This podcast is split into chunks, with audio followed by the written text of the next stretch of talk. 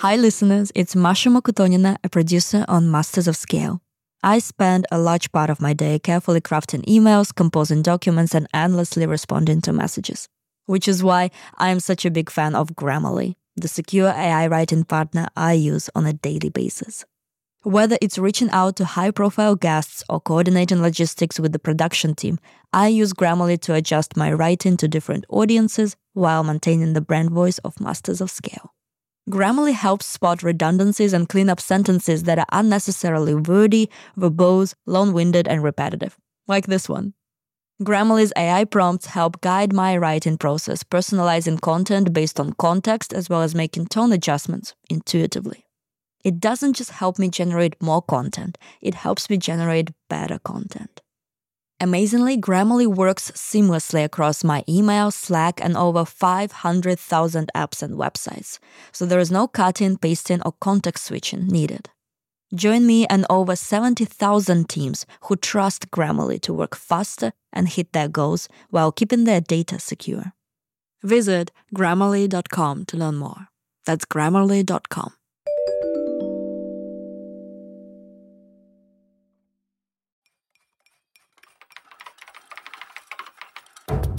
You got to have incredible talent at every position. It's like this huge push. There are fires burning when you're going home. Can you believe it? Such an idiot. And then you go back to, this is totally going to be amazing.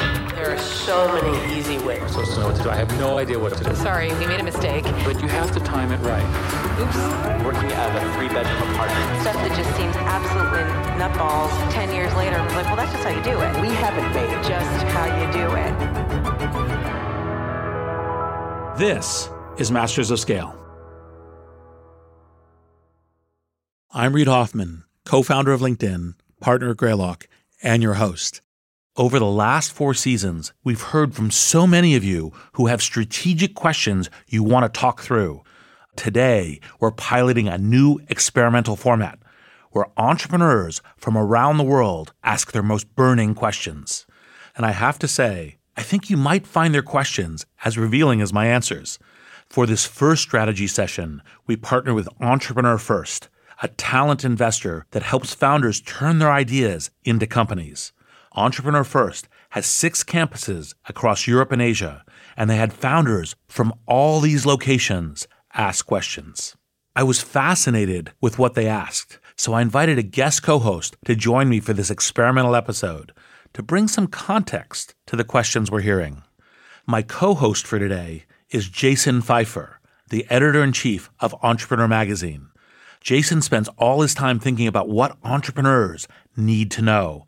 Some of you might remember that we collaborated with Jason and his team when we first launched Masters of Scale. Jason, it's great to have you back.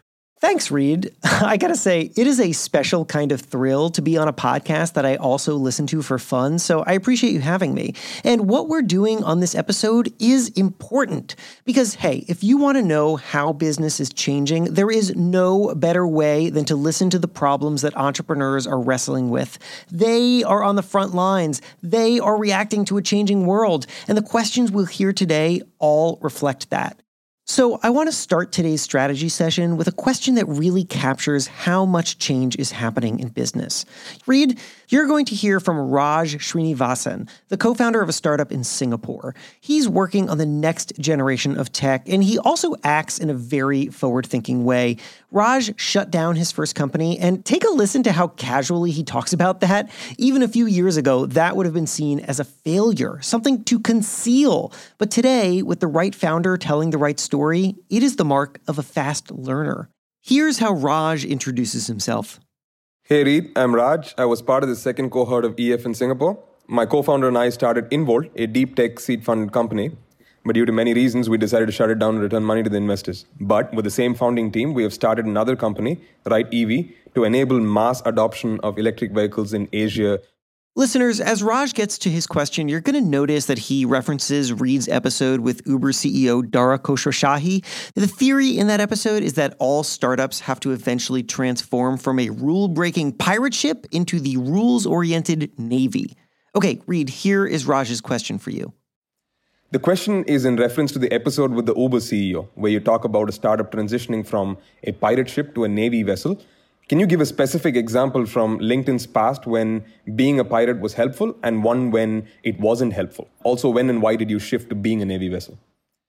So, Raj, your question is really interesting, but not quite for the reason that you might think, which is everyone assumes that everyone starts as a pirate.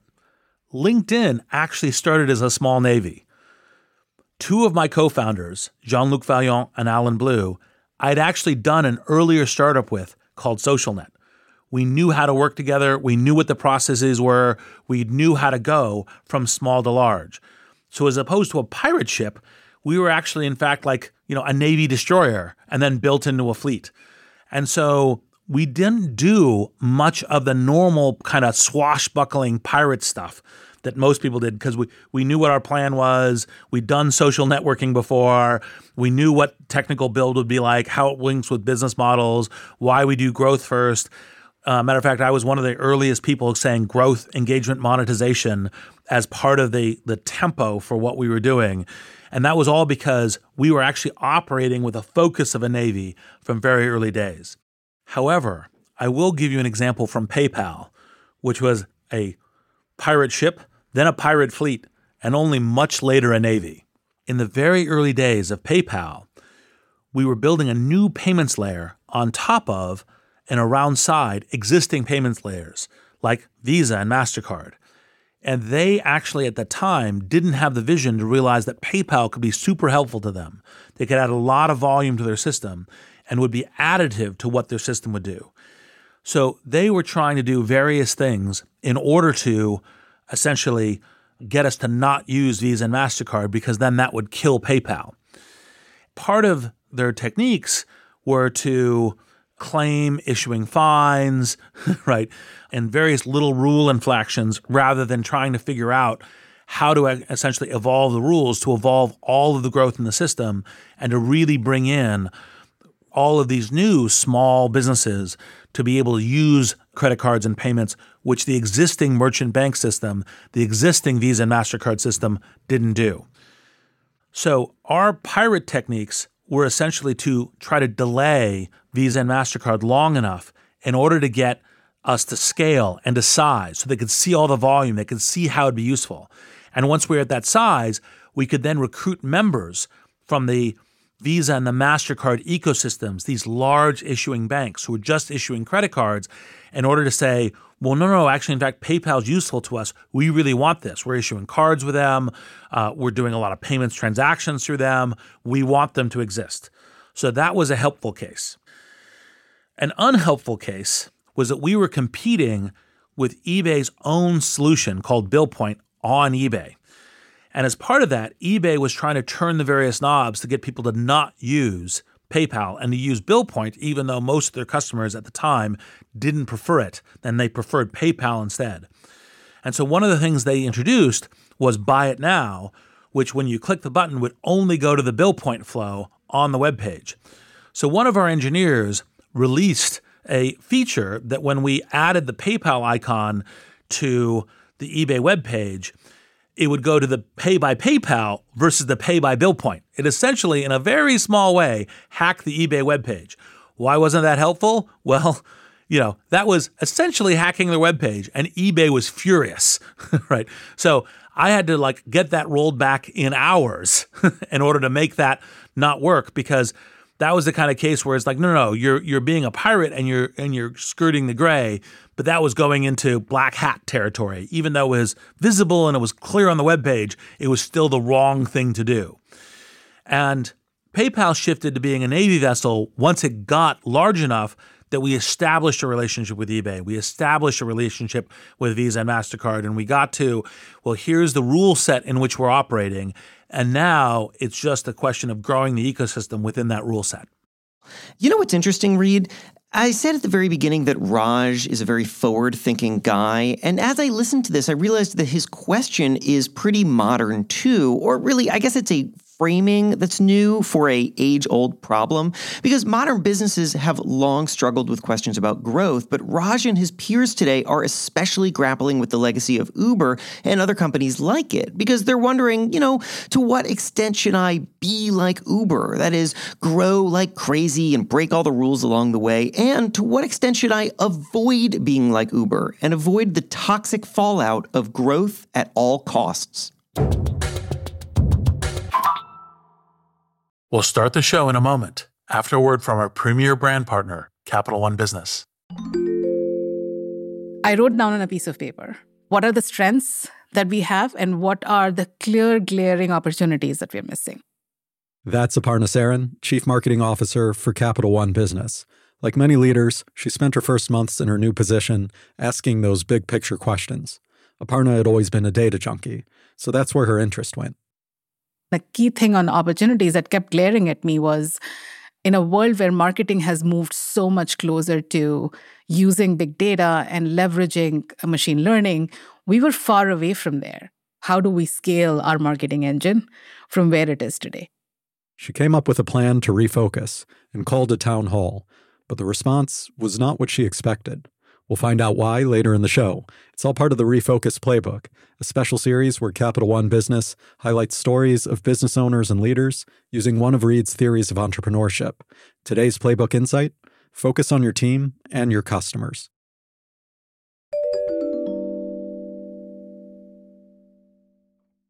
This next question comes from Laura Douglas in London. Her company has actually relocated to San Francisco since she submitted this question, but in any case, Laura is the co founder of My Levels, which makes a wearable device that monitors your sugar intake. And Laura asks a question that I hear from entrepreneurs constantly. It's among the first major challenges that an entrepreneur will face, and it is this. How do I go from my first customers to the wider group of customers that I need to scale? By the way, on some of these questions, you are going to notice some background noise. Just consider that the bustle of startup life. All right, Reid, here is Laura's question. Laura Douglas from My Levels in London. Um, I'm wondering about how you might suggest the focus switching between your early adopters who are giving you a lot of feedback and ideas of things that they want to focus on and then actually like how do you broaden your mind to your longer term community and who you expect them to be and like how the product would be for them? How do you make that leap and how would you recommend doing that? So laura great question and i'm guessing that you've probably read blitzscaling because one of the counterintuitive rules in blitzscaling was ignore your customer but really it was ignore your current customers in favor of your scale customers in favor of the customers that you're building towards. So, part of the key thing when you're thinking about transitioning from early adopters to long term users is to think about which of the attributes of the early adopters are your scale customers and your long term users, because those are the ones to focus on. Now, you might do that through surveys, you might do that through analytics and watching the actual use of your My Levels product. You might talk to some of them and do some user groups. Uh, this is actually one of the things that Mariam Naficy of Minted would do a lot is bring in users and be there talking with them without identifying herself as the CEO so that you can kind of make that theory, that prediction about which attributes of your early adopters are the one for long-term users. Now, one of the things, of course, you always have to be measuring and monitoring is that your theory of your long-term users may not be right. And so you need to be measuring that and changing it. You may be learning things from your early adopters that actually, in fact, aren't what your long term users are. Now, sometimes you just know. I'll give you an example from LinkedIn. When we launched LinkedIn, there was a very active and vocal group called the LinkedIn Open Networkers. They were called Lions. They called themselves Lions. And they were like, well, the whole world, everyone should respond to everyone. Everyone should be open to everyone. Everyone should email everyone. Everyone should be accessible to everyone. And that's just not the way the world works, right? If you're a important uh, celebrity or business person, a CEO, there's lots of people you cannot respond to. And so they need essentially their network to be gatekeepers for them. That's part of the reason why we designed LinkedIn the way it is. And yet these lions, who were important parts of early growing network, would advocate very strongly. Now the reason we knew that that was certain is that we knew that if the lions were right, we would never be big. Maybe they were right, but if they were right, LinkedIn would only be a small service, only used by people who are like the LinkedIn open networkers. And so we stuck to our guns and of course eventually got to the over 600 million people who are using the service today. And that was actually, in fact, key for thinking about early adopters to long term users. This next question is about hiring, and I love it for two big reasons. Number one, despite how important the subject is, it is just not something I think you'd have heard a male entrepreneur ask even a few years ago. And two, even though many men are now recognizing the problem, I think a lot of them are uncomfortable admitting that they themselves are part of the problem. So, okay, here's a question that truly captures business today, coming to us from a startup in London. Hi, my name is Tuhin Chakraborty. I run a company called Mimica, and we're building AI that learns to automate repetitive computer work. My question is as an early stage company that has a top of the funnel problem hiring diverse talent, what can we be doing to source more women and minorities? A very important question, Tuhin. This is a problem to address early in the company's life cycle. And the reason is, is when you bring in diverse talent, then they help you bring in additional diverse talent. They help create a work culture, a workplace a set of practices and a set of ways that people talk to each other that already embodies inclusivity and diversity. So starting early really matters. Now, in terms of what can you do to source, companies' techniques for sourcing talent is actually part of how they actually, in fact, succeed uniquely. Like each company develops its own patterns for Here's how we differentiate. These are the universities and networks we reach out to. These are the companies we go talk to. This is our pitch about what our mission is and about why we will work as a company, why this AI that learns to automate repetitive computer work will actually, in fact, grow and scale. This is the kind of thing that's very valuable. So, what you need to add to your recruiting strategy is a diversity recruiting strategy. And some of that is okay, we're going to be searching LinkedIn and we're going to make sure that we are looking for the right diverse talent. We're going to make sure that when we're working, looking at the list and the people that we might encounter, we're making sure that diverse candidates are in the list. When we're going to our networks and asking them for who are the great people to join an early company, we make sure to also ask the question who are the great people who have diverse backgrounds?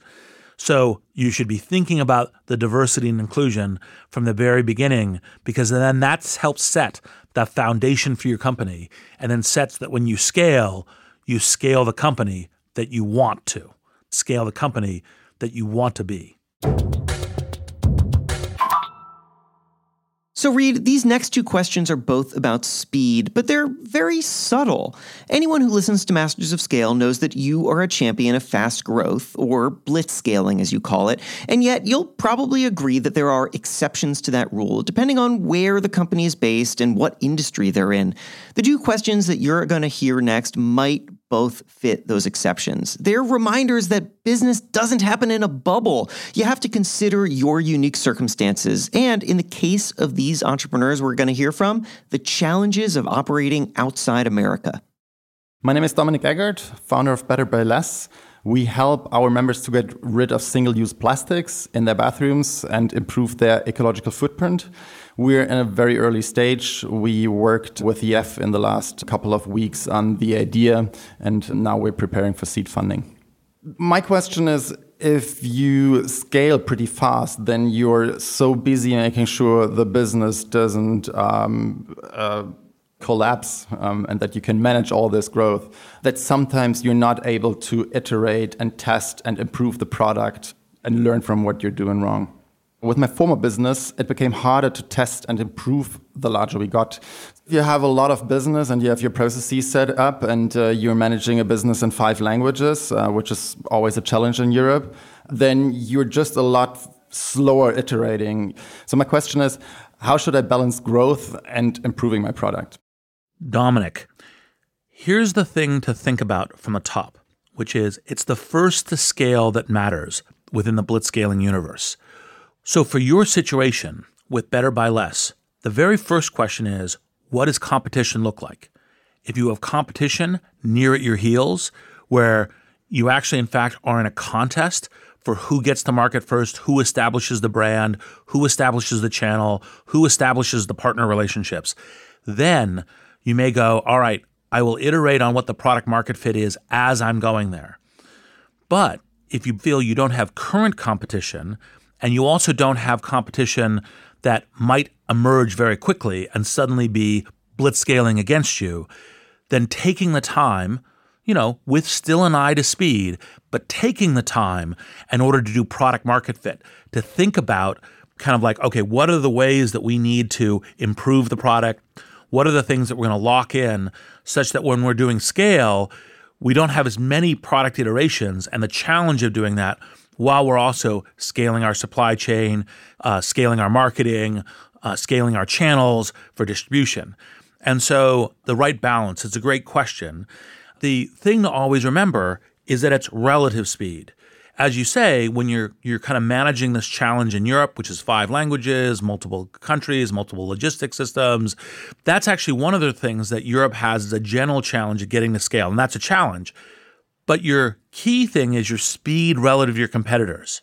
It isn't speed for its own sake, it's speed to accomplish being the first to scale. Good luck. I loved what you just said there, Reid. You don't want speed for its own sake. Speed isn't an accomplishment on its own. Speed is a method, it's a tool. You want speed that accomplishes something else, that enables you, in this case, to be first to scale. There's a lot of nuance in that point, and it often gets lost when entrepreneurs just focus on moving fast. That plays out in a different way in this next question, our second question about speed. My name is Emil. I am the CEO of Novoic, and we are diagnosing Alzheimer's radically early using the way you speak. Producing language is a very complicated task for the brain to do. And as the brain changes when it gets affected by disease, this affects your language in ways that we can actually learn. So it's been known in the literature for a long time that there is changes in language in Alzheimer's disease. And what we're doing is bringing modern computational techniques to learn those micro changes very, very early on in speech. There are potential regulatory questions. We're looking to get approved as software as a medical device down the line. And that's an area where the guidelines are very much being drafted right now by the FDA as we're speaking. So, as a digital biotechnology company, the medical products that we are building are software. This makes them rapidly scalable, but the industry that we are operating in, in healthcare and pharma, are inherently slow moving and heavily regulated. So, how do we best scale up hyper fast given the constraints of the industry, like balancing innovation and being contrarian versus abiding by the existing rules?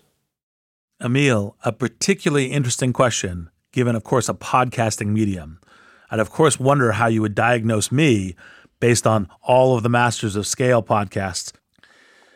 As always with blitzscaling, the key question is how fast are you going to need to move? Moving faster than slower is always valuable, has compounding growth, gets more customers, increases revenue. That's always a useful thing. But in terms of blitz scaling, in terms of moving hyper fast, that depends a lot on competition.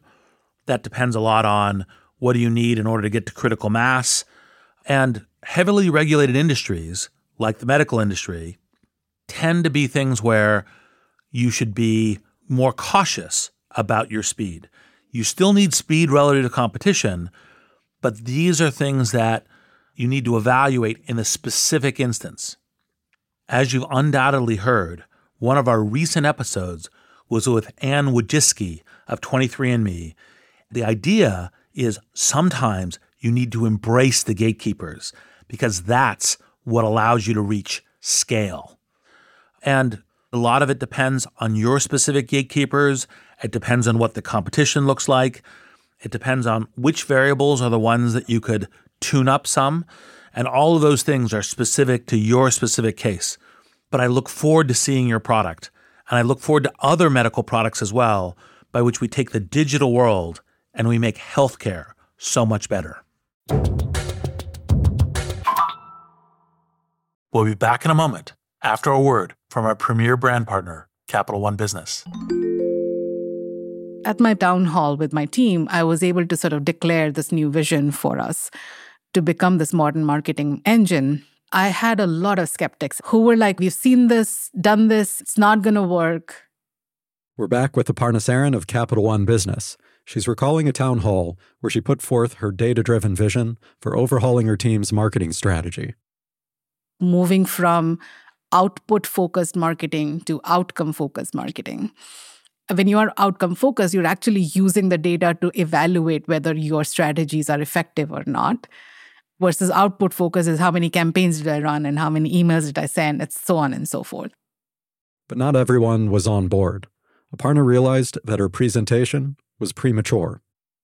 You're not ready to actually declare the vision because people didn't buy into your strategy. First of all, you just have to get comfortable with the fact that people have a right to their own point of view. Second is understanding that there is a story behind the skepticism. And until and unless I understand that story, I will not be able to turn things around.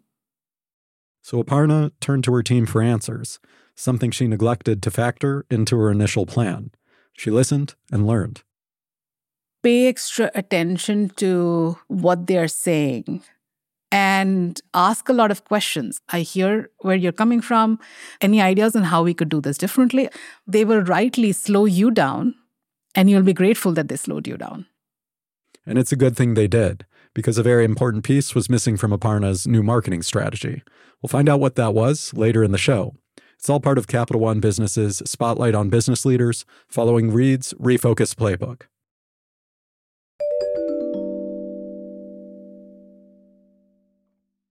This next question is a great example of how entrepreneurs often have to tackle very, very new problems. So, I mean, a startup's purpose is to invent, right? But that can mean going into areas where there's just no established rules and no ready made solutions for very difficult challenges.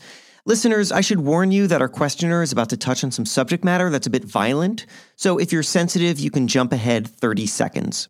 Hi, I'm Sasha, co founder of Unitary and we are developing novel AI to understand video for use in content moderation. So we're pretty early stage. We've just got our pre seed round. So recently, my co founder found on Facebook an image of somebody beheaded and flagged it to a moderator. It was then um, still up 48 hours later. And in that time, obviously, so many people have to see that. These moderators have to watch harmful content all day. It's the worst job in the world. And we believe that no one should ever have to see this kind of content. And the problem is that current state of the art for AI in video is um, really behind. So a lot of video gets through the net. So we're developing new techniques in this space so that moderators don't have to see so much. So, Reid, given that harmful content on social media is both a topical but also really sensitive issue, how can we gain trust quickly so that we can move fast in this space? Sasha, obviously important question. And I know you've probably already listened to our Daniel Ek How to Build Trust Fast episode. The key set of techniques for building trust fast are using bridges where the people already naturally trust that bridge. So, one bridge is can you get someone that people already trust to endorse or to be the articulator of the value proposition such that people say, well, if that person says it or that entity agrees to it, then that's trustworthy. A second bridge to trust is doing something that's really new and extraordinary. Rather like the things that Daniel Ek was doing, it might be making a commitment, it might be making a guarantee. Like if we break trust in this way, then you know each instance will pay you X dollars or we'll pay you know charity Y Z dollars you know, something where people go, wow, they're doing something where they're really putting on the line to say that this is who they are, this is what they're doing, and we can trust them. A third bridge is to be radically transparent. is to say, here we're completely open. Here's all of our code, or here's our commentary board that all of our customers or all the people can use, and they can just put it and it's all there. You can see it. We do ask me anythings. We have places where you say, look, we are completely open or completely open, at least within some areas that establish those trust. So transparency is another way of building trust fast. A fourth and final bridge which we've talked about a bunch on Masters of Scale, is that trust is built up by consistency over time. And this consistency can still help you with some speed, but it's really the way that the deep layering, the very deep trust is built. Because when you're very consistent, in addition to being transparent and or doing radical deeds and or getting endorsers or other people to stand with you, that consistency then allows people to go, right, we trust you, we know that it will work. So those four bridges are key bridges in building trust, and they can work in sensitive climates as well. They're just harder, longer, you need to be more radical. So these things can help you, I hope, with Unitary. This next question reflects a mindset that every entrepreneur should have, but that, in my experience, few actually do. And here it is An entrepreneur needs to be a long term thinker. They need to make decisions that may be hard or even painful today, but that set themselves up for long term success. And here is what that mindset sounds like. Hello, Reid. This is Long from Singapore. I'm running a manufacturing analytics platform called Firevisor Systems, and we analyze more than half a billion products every year in order to understand defects more deeply and help our clients to increase their yield. And I have a question on how a startup, especially an early stage startup, can scale during the time of an economic downturn. So basically during a recession. So why I'm asking this is because our company is working in the manufacturing field and manufacturers are heavily affected by economic downturns. So I wonder what can we do now to maybe prepare for a potential recession and when it does happen what can we do to still keep on growing? Yeah, that's it. Thanks. Long, this is a great question, in particular because the market is so overheated by stimulus over the last few years that one wonders when there will be an economic downturn versus if.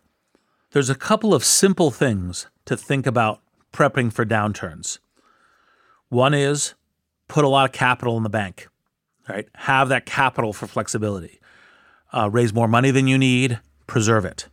This is one of the reasons on one of our earliest episodes with Mariam Naficy, the money episode, we talked about raising more money than you need because you're planning for both. You're planning for both success and potential volatility. A second thing is to try to be monitoring and develop as much monitoring as you can.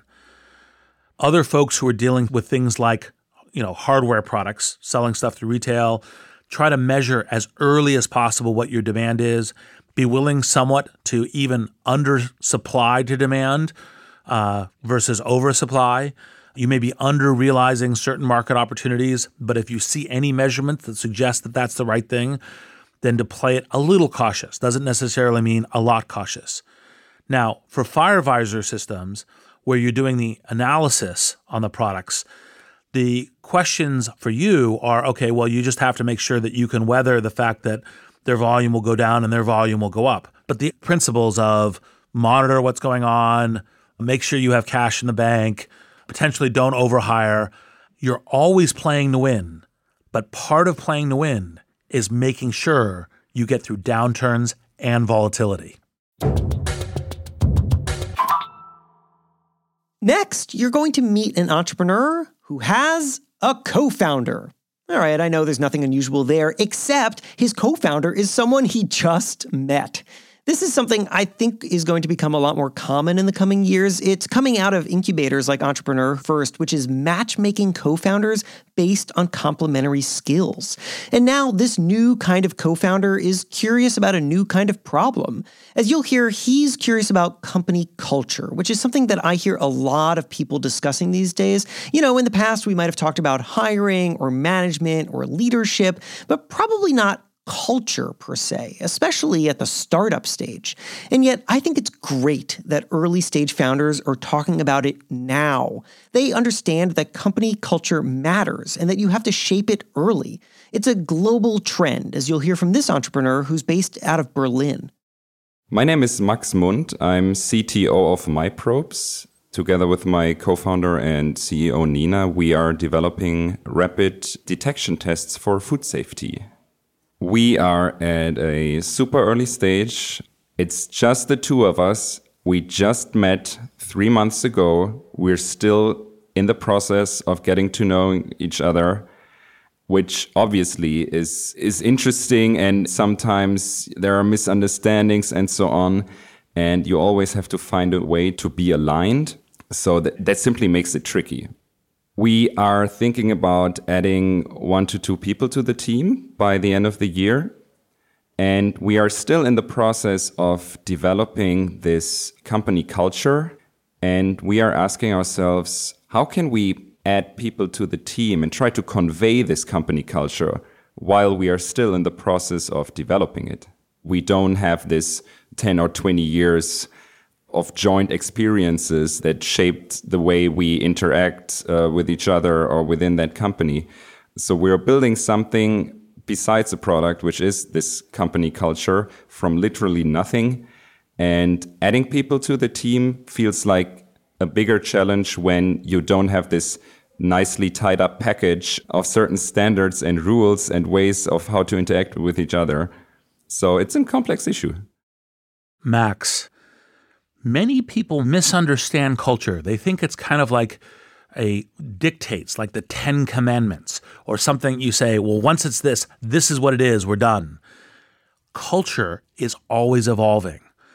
And it's obviously super important to establish very early because it's the thing that spreads literally from person to person. And if you don't get it right in the initial set, it doesn't spread the right way.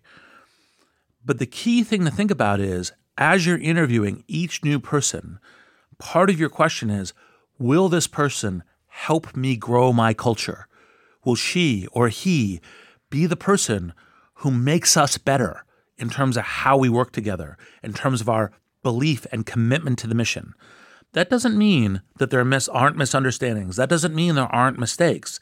Actually, part of the growth and evolution of culture can be well, we had this misunderstanding, and now we've gotten to a much better place. And that actually can make people much stronger. It's just like sometimes when you have a conflict with your friend, when you get through that conflict, through that misunderstanding, then you're better friends.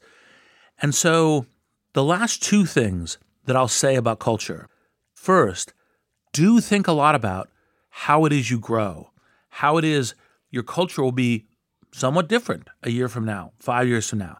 That doesn't mean radically different, that means deeper. You know, think about like the aging of a wine. It's we are growing this culture that we deeply believe in, that we think is the company as it should be as we get there five years, 10 years, 20 years, 50 years from now. The second thing to really understand about culture is that we are all in service of the mission. We all work for the mission. And the culture follows from how it is we work for that mission.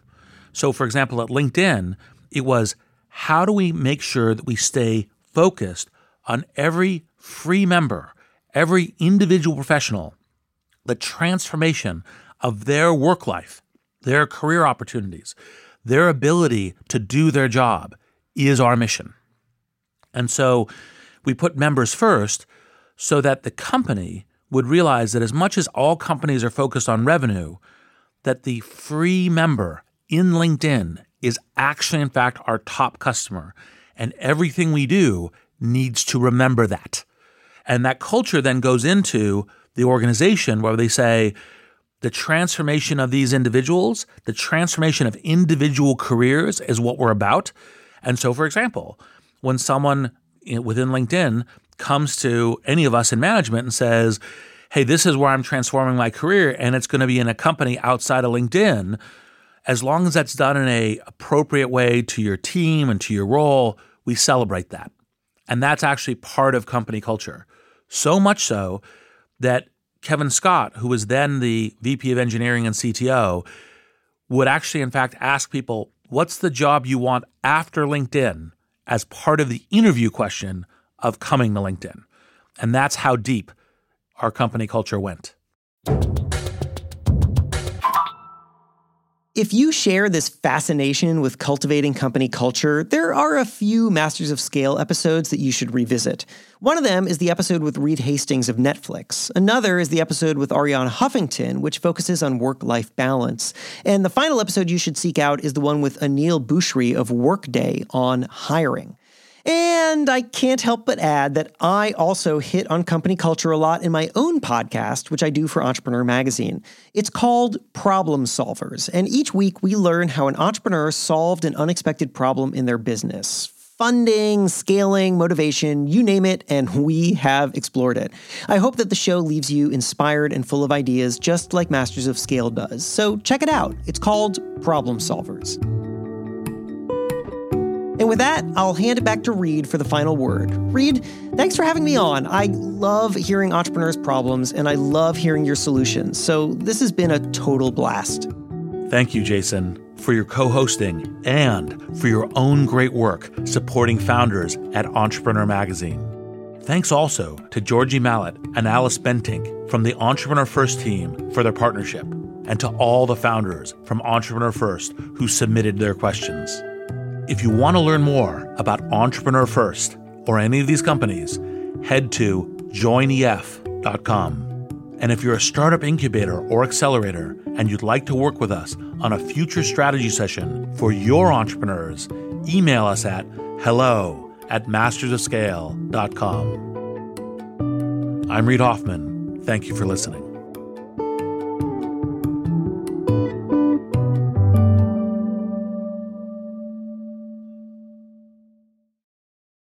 And now, a final word from our brand partner, Capital One Business. What was very clear was that the customer was missing. We're back one more time with Aparna Saran of Capital One Business. She had learned that she couldn't refocus her department's strategy without bringing her team along. And that meant listening when they told her what was missing the customer. Aparna realized that putting the customer front and center would actually unify her team.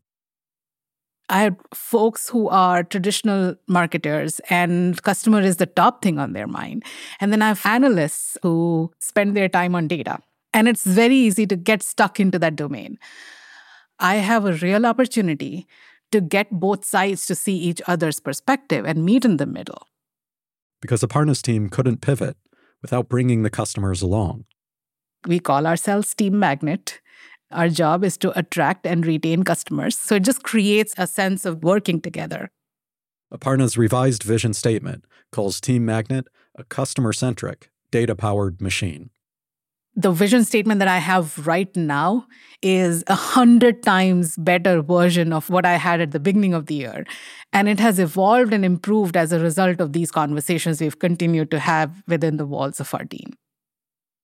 Capital One Business is proud to support entrepreneurs and leaders working to scale their impact, from Fortune 500s to first time business owners. For more resources to help drive your business forward, visit CapitalOne.com slash business hub. That's CapitalOne.com slash business hub. Masters of Scale is a WaitWhat original. The show is recorded on site in California and produced at the studio inside SY Partners in New York. Our executive producers are June Cohen and Deron Triff. Our producers are Chris McLeod, Adam Skuse, Jenny Cataldo, Jordan McLeod, and Ben Manila. Our supervising producer is Jay Punjabi. Original music by Allison Leighton Brown and the Holladay Brothers. Sound design, mixing, and mastering by Brian Pugh. Special thanks to Chris Ye, Elisa Schreiber, David Sanford, Saida Sepieva, Christina Gonzalez, and Sarah Sandman. Visit mastersofscale.com to find the transcript for this episode and be sure to subscribe to our email newsletter.